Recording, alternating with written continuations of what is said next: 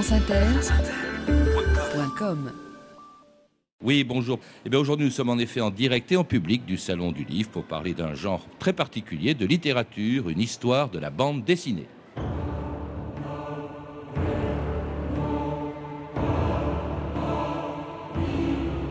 Les dessins sans le texte n'auraient qu'une signification obscure. Le texte sans les dessins ne signifierait rien. Rodolphe Töpffer.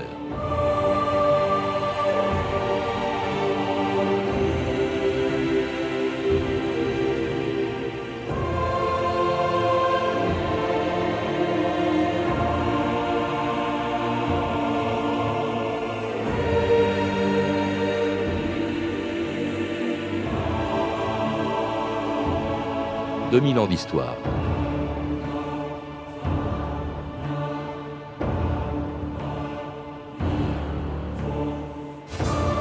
Rodolphe Töpffer était maître de pensionnat à Genève lorsqu'un jour, en 1827, il eut l'idée d'ajouter des dessins au texte d'une histoire qu'il avait écrite pour ses élèves, « Les Amours de Monsieur Vieuxbois ».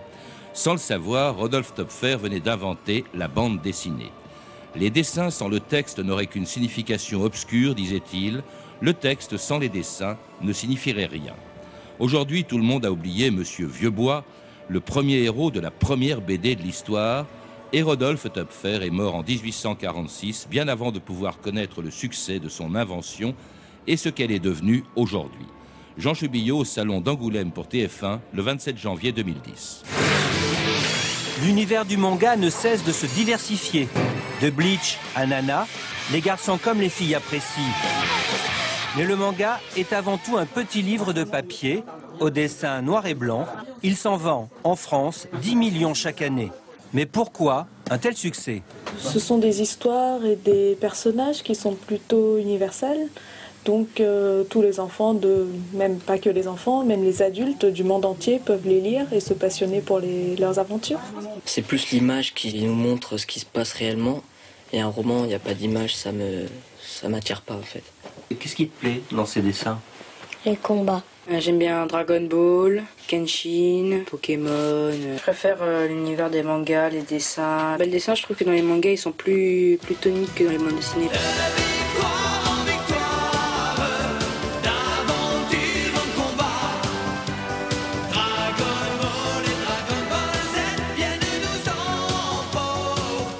Patrick Gomer, bonjour. Oui, bonjour, Patrick Gelinet. Alors, dans votre imposant dictionnaire de la BD qui vient d'être réédité et actualisé chez Larousse, vous n'avez pas oublié, bien sûr, Dragon Ball, un des derniers héros de l'histoire de la BD, d'une histoire qui commence au 19e siècle, et on pourrait même dire avant, dans la mesure où vous le dites, la BD, c'est l'association d'un dessin ou de dessins et de textes. On pourrait dire qu'à leur manière, au fond, les hiéroglyphes ou encore la tapisserie de Bayeux, c'était des BD. Ou alors la colonne de Trajan, non, pas tout à fait, parce que en dehors effectivement de cette invention entre guillemets de Rodolphe Töpffer qui a su allier le texte et le dessin, n'oublions pas que la bande dessinée c'est avant tout un média au service de la reproduction, hein. Je dis bien au service de la reproduction. Donc les hiéroglyphes, aussi fabuleux soient-ils, ça ne marche pas, hein. Donc c'est vrai que Töpffer a été le premier à, je dirais, un petit peu imaginer cette association, surtout cette séquence narrative, hein, cet art séquentiel. Il sera suivi par bien d'autres. Un peu par hasard, hein, c'est assez étonnant. Il était professeur, je crois. Il avait une très mauvaise vue. Enfin bref, c'est un peu par hasard qui découvre avec ses amours, c'est ça, c'est les amours de Monsieur Vieuxbois. De Monsieur Vieuxbois. On les voit d'ailleurs dans ce dictionnaire, cette première BD, c'est assez émouvant. Et puis alors, il allait inspirer très vite d'autres, enfin très vite, en tout cas au 19e siècle, un peu partout en Europe, y compris en France, des gens aussi célèbres que Nadar ou que Gustave Doré. Oui, Cham, puis après Christophe, etc. C'était vraiment un initiateur, hein. Je pense qu'il ne le savait pas, évidemment. Il ne pouvait pas imaginer l'importance qu'aurait la bande dessinée par la suite. D'ailleurs, il n'appelait pas ça de la bande dessinée, il appelait ça des histoires en estampes, des histoires en images. Et une petite légitimité, si on peut dire, le premier écrivain à défendre le de Töpffer, c'est un certain Goethe. pas mal. Oui, effectivement, qui lui rendait hommage de son vivant, de leur vivant, parce que Töpffer est mort en 1846. Alors le succès au début de ses premières BD, si on ne les appelait pas comme ça, est un peu limité jusqu'à ce que la presse s'en empare, et notamment en France, avec les premiers héros de la BD française, la famille Fenouillard, dans Le Petit Français illustré, c'était en 1889, et puis en 1905, dans La Semaine de Suzette, les aventures d'une petite Bretonne qui allait devenir célèbre. Mademoiselle, vous n'êtes pas la nièce à Corentin, par hasard? Mais pas par hasard, je suis sa nièce parce qu'il est mon oncle. Alors c'est vous? Bécassine? C'est Bécassine, mais oui. Alors comme ça, vous réintégrez Clocher les Bécasses. Oui, je rentre en service. Au château du Genet d'Or, là, chez Madame de Grantaire. Bécassine, où es-tu? On entend ça partout, c'est à devenir fou. Bécassine, Bécassine! Quoi que me voulez-vous dire encore? Entre tes joues, on dirait un pois chiche entre deux tomates. Ma douée, voilà qui prennent ma figure pour un potager. Il y a un petit banc pour Clocher les Bécasses, puisque nous lui devons Bécassine. Bravo, bravo! Oh, les petits gredins, c'est futé tout plein, mais c'est pas méchant.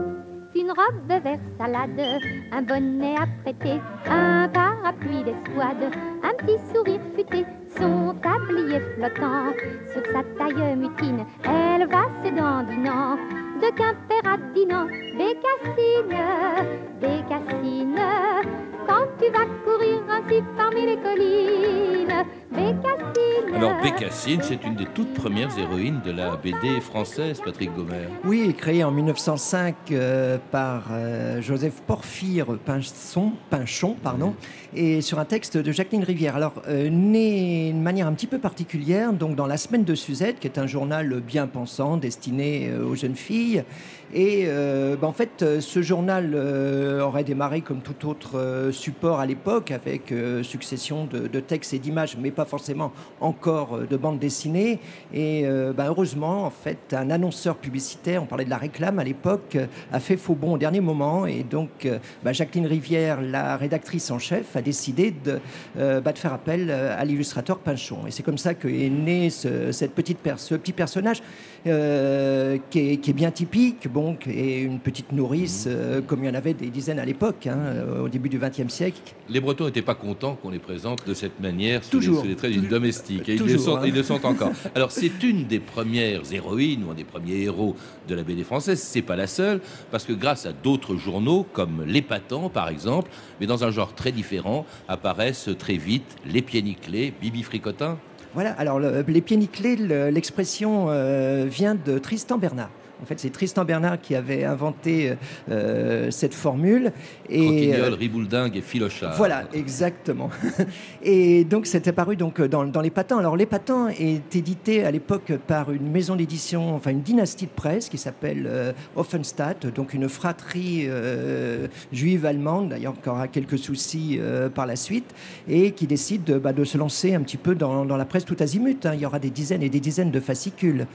La presse pour jeunes, en fait, on a longtemps en France pensé ou assimilé, on a dit que, et c'était vrai d'ailleurs et pour l'essentiel, que la BD s'était destinée aux jeunes. C'est parce que dès le départ, effectivement, c'est à eux que l'on s'adresse dans cette presse, qu'elle soit conservatrice avec La Semaine de Suzette ou L'Épatant, qui s'adresse plutôt à un public de titi parisien.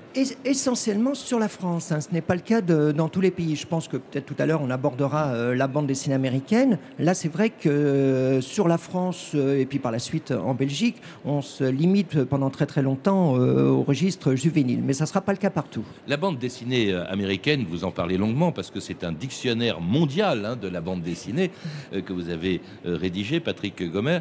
Elle arrive aussi très tôt, la BD, aux États-Unis. D'ailleurs, Töpffer, je crois, a été édité pour la première fois à l'étranger, c'est aux États-Unis. Oui, en 1842. Et pour la petite histoire, on l'a redécouvert que très tardivement. Ouais. C'est un chercheur américain qui s'appelle Robert Beerbohm qui, en 2000, est tombé sur un exemplaire, effectivement, de ce Monsieur Vieuxbois, enfin une traduction de Monsieur Vieuxbois.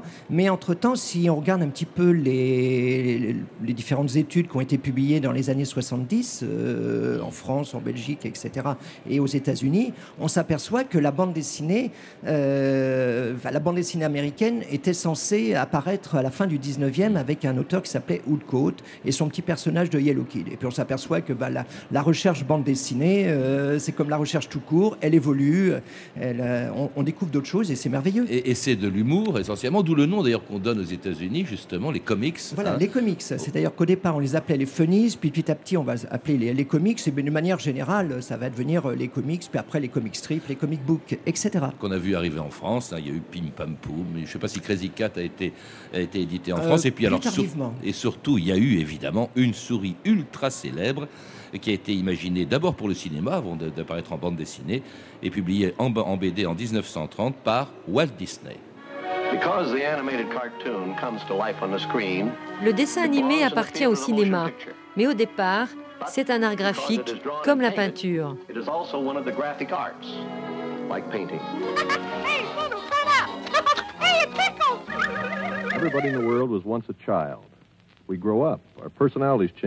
Tout le monde a été enfant, on grandit, notre personnalité change, mais il reste toujours en chacun de nous une part d'enfance. Cette part où nous sommes simples, naïfs, sans préjugés, sans vices et pleins de confiance.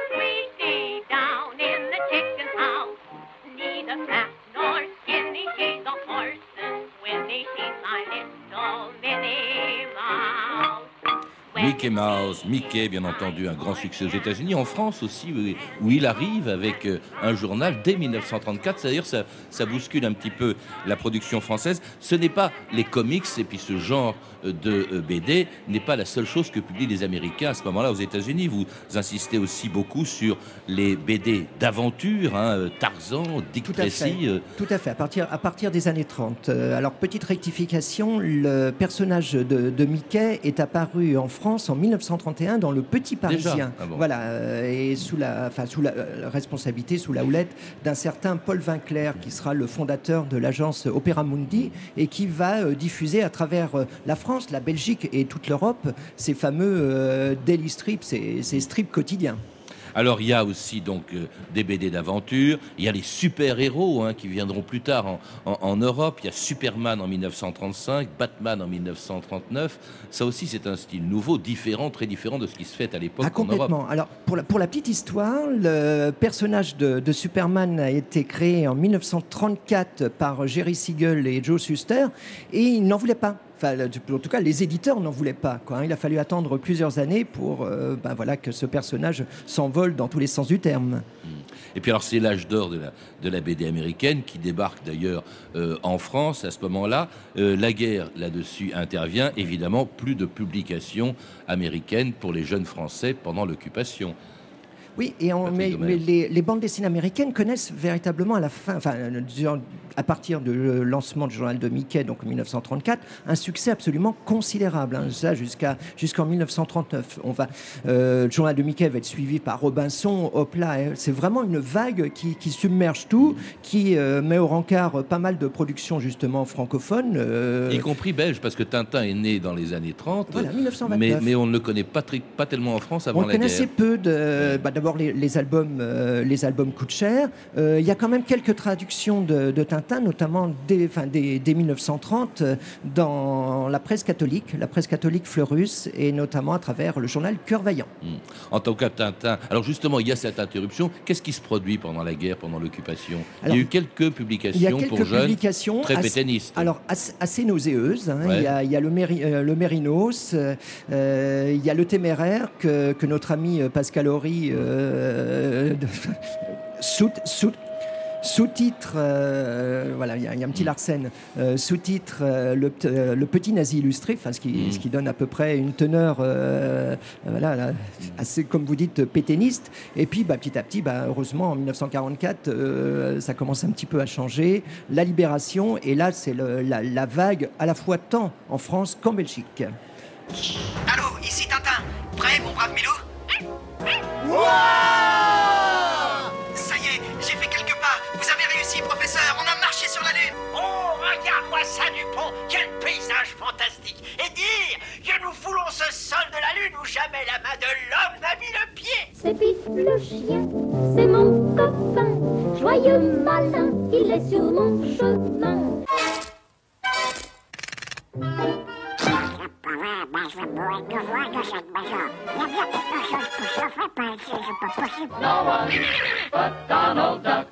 Sabre de bois, Spirou, Fantasio, quel bon vent vous amène de si bonheur? Picsou Magazine, le putain des canards. C'est moi, Lucky Luke. Avec mon filet de cheval Jolly Jumper, nous sommes inséparables.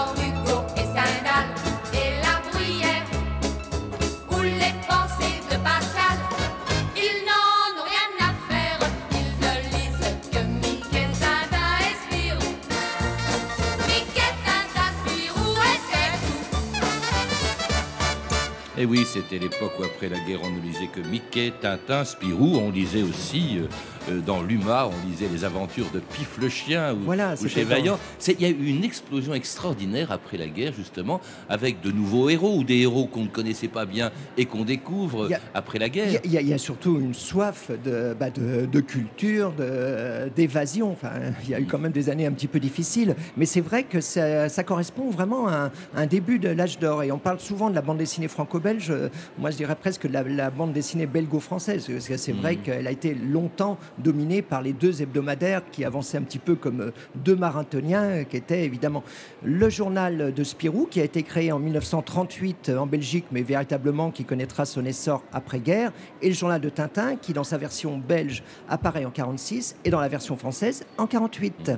Spirou, c'était aussi donc le Spirou, c'était le marsupilami, mais c'était également Lucky Luke en 1946, les Schtroumpfs, Buck Danny, hein, un genre assez différent du journal de Tintin où l'on trouve bien entendu Tintin, mais aussi Blake et Mortimer, Corentin, Alix. Alors deux styles graphiques complètement. Les deux belges, en fait, beaucoup de publications belges. Beaucoup de publications belges. C'est vrai que vous faites la petite différence. Que c'est par exemple l'auteur Jacques Martin. On croit souvent qu'il est belge. Qui a créé Alix, qui a créé Le Franc, mais il était né à Strasbourg. Mais c'est vrai que c'est deux types de graphismes totalement différents. C'est-à-dire qu'on a le journal de Tintin qui a un côté un petit peu académique, un petit peu sérieux, quoi. Hein, entre guillemets, et il y a également le journal Spirou qui lui est vraiment beaucoup plus spontané avec quelques chefs de file qui sont quand même Franquin, Gigé et bien d'autres. Et qui correspond quand même, les parents font lire à leurs enfants des lectures qui leur conviennent à eux, les parents, c'est-à-dire selon que l'on est conservateur ou non, hein, eh bien on fait lire Tintin, Spirou ou alors Pif le chien dans l'Humanité. Voilà, parce que évidemment la presse communiste publie c'est Pif le chien. Ah bah s'en empare. Et alors, ce qui est assez étonnant, c'est que là, on a deux journaux, là, justement, confessionnels, hein, dans tous les côtés. C'est d'une part le journal Vaillant, donc d'obédience communiste, qui deviendra par la suite Pif Gadget, et le journal Cœur Vaillant, qu'il ne faut évidemment pas confondre. Alors, ce qui est amusant après, c'est que dans la bande dessinée catholique, il y aura également les publications Bayard, Bernadette, de ce qu'on appelle la bonne presse, qui sous-entendait qu'il y avait une mauvaise. Oui, et puis alors une mauvaise qui est sous surveillance, d'ailleurs, qui ne paraît pas, parce qu'il y a quand même une loi qui a bridé cette presse pour la jeunesse, en tout cas les BD en général, justement, qui est en 49, à la demande des communistes, mais aussi des catholiques. Hein, il ne fallait pas, surtout, que l'on puisse suggérer dans les BD de la sexualité ou de la violence. C'est la loi de juillet 49 qui a vraiment bridé la presse française, enfin cette presse-là, pendant très longtemps. Ah, pendant très très longtemps. On a même profité de certains articles pour censurer quelques bandes dessinées dans les années 70, bandes dessinées adultes. Mais c'est vrai, ce qui est assez amusant, c'est de voir que là, en l'occurrence, et les catholiques et les communistes étaient associés pour le pire, en l'occurrence, parce que c'est quand même un acte de censure manifeste. Et un acte de censure qui va se poursuivre, y compris lorsque arrive sur le marché, eh bien, un nouveau journal que vous qualifiez de révolutionnaire, Patrick Gomer, nous verrons pourquoi, et qui allait bouleverser en tout cas la BD, avec un nouveau héros notamment, dessiné par Uderzo, avec un scénario de Goscinny. Toute la Gaule est occupée. Toute, non, car une région résiste victorieusement à l'envahisseur. une petite région entourée de camps retranchés romains. Astérix, à toi l'honneur. Non, Obélix, pas toi. Tu sais très bien que tu es tombé dans la potion quand tu étais petit. Pilote, le journal qui ose rire de tout. Monsieur Goscinny, vous faites donc partie du comité de rédaction d'un journal d'enfants, Pilote. Nous voulions faire un journal nouveau, puisqu'il existe d'excellents journaux qu'on pourrait qualifier de classiques. Il fallait donc trouver quelque chose qui réponde au goût des enfants actuels, des enfants de notre temps. Pensez-vous avoir des lecteurs adultes? Ah oui, absolument. Ça, nous avons fait un référendum qui nous a donné une réponse qui nous a même étonnés. Nous avons demandé aux enfants, est-ce que vos parents lisent Pilote? 90% oui. Messieurs, nous allons imposer aujourd'hui le numéro 583 du 7 janvier. Je vous rappelle que le 583, nous avions dit la semaine dernière qu'éventuellement nous nous occuperions des scouts. Il y a déjà 2 pages de technique du scoutisme de Debecketch et Gousset et 2 pages sur la crise du scoutisme de Flair-Bretéché. C'est un numéro dans lequel... Et c'était une conférence de rédaction de Pilote en 1971, c'est-à-dire 12 ans après la naissance de ce journal, dont vous dites qu'il a bouleversé, au fond, la BD française, mais au début, pas du tout. Hein. C'est après tout un journal parmi d'autres, avec un héros, quand même, dont on se demande comment il a pu avoir un tel succès, c'est Astérix. C'est Astérix, mais c'était pas uniquement Astérix, c'est-à-dire que le succès d'Astérix intervient véritablement vers les années 63-64. Au départ, c'est un journal, on dirait, relativement classique. Hein. La naissance de Pilote, c'est simple, hein. C'est Albert Uderzo, donc dessinateur, c'est René Goscinny et Jean-Michel Charlier, 2 scénaristes, un monsieur dont on a oublié un petit peu l'importance, qui était François Cloteau, un ex-patron de L'Oréal, et ces personnes en fait avaient envie de faire un journal un petit peu différent, qui soit ni dans la ligne de un petit peu Tintin Spirou, qui soit une sorte de Paris Match pour jeunes, c'était vraiment l'expression. Donc avec un mélange de reportages, des pages sportives à l'époque avec Coppa, Rivière, etc., le cycliste. Et puis petit à petit, un ton à part. Alors au départ, évidemment, ce sont des bandes dessinées classiques. Hein. On parle d'Astérix, mais classique maintenant. Oui, non, parce que comment se fait-il qu'un personnage comme celui-là, très, très, très de chez nous, ait pu avoir un succès qui soit international? C'est ça qui est assez extraordinaire. C'est un petit Gaulois qui, avec son village, qui résiste aux Romains. Qui résiste et encore et toujours. Alors, je ne suis pas sûr. Je crois que Goscinny n'était pas du tout certain que ça aurait un tel succès. Ah, tout à fait. Personne. On peut, de toute façon, le succès, Goscinny posait la question. On disait, si on l'avait su au départ, on l'aurait peut-être un petit peu plus tôt. Non, mais reste quelque part, quand le dessin d'Uderzo, on le qualifiait de trop américain à l'époque, et l'humour de René Goscinny de trop intellectuel. Ce qui situait un petit peu le ton, en tout cas des premiers numéros. Alors un ton plutôt conventionnel, et puis là-dessus, patatras, arrive mai 68. Oui, mais même avant, c'est-à-dire qu'à partir de 63-64, on a le journal qui commence à connaître un petit peu de difficultés, qui essaye de surfer sur la vague yéyé, ça ne marche pas trop. On rappelle aux commandes à la fois Goscinny et Charlier, donc les 2 scénaristes, qui vont faire 2 bandes dessinées différentes, c'est-à-dire un côté classique, vous l'avez souligné, mais également le côté un petit peu novateur apporté par Goscinny. Mais n'oublions pas que René Goscinny avait vécu pendant de longues années aux États-Unis, donc connaissait Mad Magazine, et donc a fait un support qui petit à petit fait passer la bande dessinée de l'enfance à l'adolescence, puis à l'âge adulte, avec des thématiques complètement différentes. Et une nouvelle génération de dessinateurs qui eux-mêmes ensuite allaient être connus, mais qui ne l'étaient pas à l'époque. Je crois que Bretéché n'était pas, Camus, Gottlieb. Giraud, Jean Giraud, Blueberry, à Marcel Gottlieb, oui. Marcel Gottlieb avec ses dingos dossiers, sa rubrique à braque, Nikita Mandrika, on pourra en citer des dizaines. Mais alors ces gens-là, justement, vont souvent partir de Pilote, hein, qui a tout lancé, mais c'est à travers d'autres BD, d'autres revues, avec Harakiri, bien sûr, Charlie, qu'on va assister à la naissance d'une nouvelle BD, alors satirique, politique, avec de la science-fiction, de l'érotisme, de la sexualité qui aurait fait rougir Bécassine. Hein. On est à des centaines à des années-lumière. Là, on a fait un grand écart. Hein. Oui. Mais c'est vrai que la bande dessinée adulte va démarrer en gros au seuil des années 60, avec notamment Barbarella de Jean-Claude Forest, qui participera par la suite, bien sûr, au journal Pilote. Et puis petit à petit, l'émancipation des auteurs qui ont envie de faire leurs choses, donc leur support. Ça, le premier, en tout cas le plus important de l'époque, ça sera l'Écho des savanes, alors qui est scato, qui est porno et qui donne un grand coup de pied dans la fourmilière. Et la loi de 49 dans tout ça, vous dites qu'elle est encore en vigueur en principe. Alors on essaye d'interdire certains supports d'affichage, mais ça ne marche pas trop.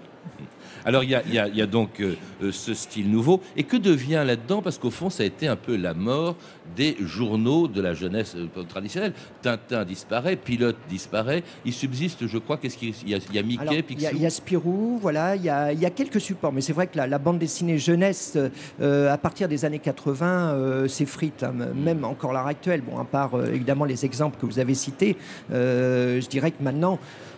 La bande dessinée qui allait pendant très longtemps un phénomène de presse est devenue à partir des années 70 et puis plus spécifiquement à partir des années 80 un phénomène d'édition. Et on comprend au sérieux. Il y a Angoulême, le premier festival d'Angoulême en 74, il y a l'introduction de la BD dans les musées. Est-ce qu'on peut parler d'un art, comme on le dit souvent, le 9e art? On parle du 9e art. Alors ce qui est amusant, c'est que le premier à utiliser cette expression, c'est un certain Claude Bailly, qui est lui-même à la fois historien et critique cinématographique. Alors du 7e au 9e, on avait fait quand même le tour, si on peut dire.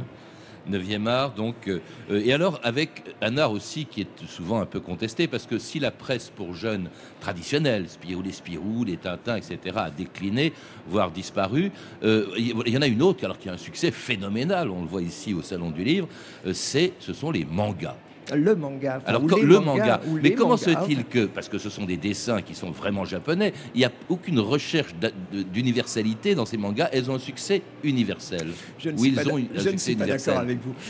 Non, parce qu'effectivement, le manga, en fait, l'expression, ça veut dire image dérisoire. Ça avait été trouvé à l'époque par Okuzai, donc le graveur Okuzai. Mais c'est vrai qu'on touche une nouvelle génération, donc à partir des années 80-90, on a... moi, je me souviens, dans les années... Je crois que c'était au seuil des années 90, on avait 15 titres de manga. À l'heure actuelle, on en a 1500. Pour vous dire un petit peu l'explosion, c'est plus un phénomène dans ces cas-là. Mondial. Voilà, mondial, tout à fait. Et même aux États-Unis, qui est quand même un pays très protectionniste, le manga a ses lettres de noblesse. Quel est l'avenir de la BD, Patrick Gomer, avec Internet, avec les jeux vidéo? Est-ce que ça ne détourne pas les jeunes auxquels c'était initialement destiné de la lecture des bandes dessinées? Alors, je pense que de toute façon, la bande dessinée a encore un bel avenir. Bon, est-ce qu'elle a encore un bel avenir sur un support papier? Là, l'avenir, on nous le dira. Mais en tout cas, dès les années 90, on a pu voir arriver, notamment en Corée, dans d'autres pays, les premières bandes dessinées sur téléphone portable. Donc, on verra un petit peu. On verra, écoutez, souhaitons-lui quand même un bel avenir. En tout cas, on la retrouve, cette bande dessinée, dans votre dictionnaire mondial de la BD, qui est passionnant, qui est très complet, qui vient de paraître dans une nouvelle édition, donc actualisée chez Larousse. À lire également La bande dessinée, son histoire et ses maîtres, de Thierry Gruesten, publié chez Skira Flammarion. Et puis je signale également le hors-série numéro 2 de la revue Books, qui consacre son dernier numéro à la bande dessinée, un autre regard sur le monde. Vous avez pu entendre un extrait du film Bécassine de Pierre Caron, disponible en DVD chez René Château Vidéo, et des extraits des dessins animés suivants: Tintin, Pif le chien, Donald Duck, Astérix, Spirou, Picsou et Lucky Luke. Vous pouvez retrouver toutes ces références par téléphone au 32 30, 34 centimes la minute, ou sur le site franceinter.com. C'était 2000 ans d'histoire. À la technique, Olivier Leroux, Fabien Gosset et Tanguy Lecorneau. Merci aussi à Emmanuel Fournier, Clarisse Le Gardien, Sophie Gildery et Franck Olivard. Une émission de Patrick Gelinet réalisée par Anne Kobilac. Et puis merci aussi au public d'être venu très nombreux donc, dans ce 30e Salon du Livre qui est à la porte de Versailles. Merci.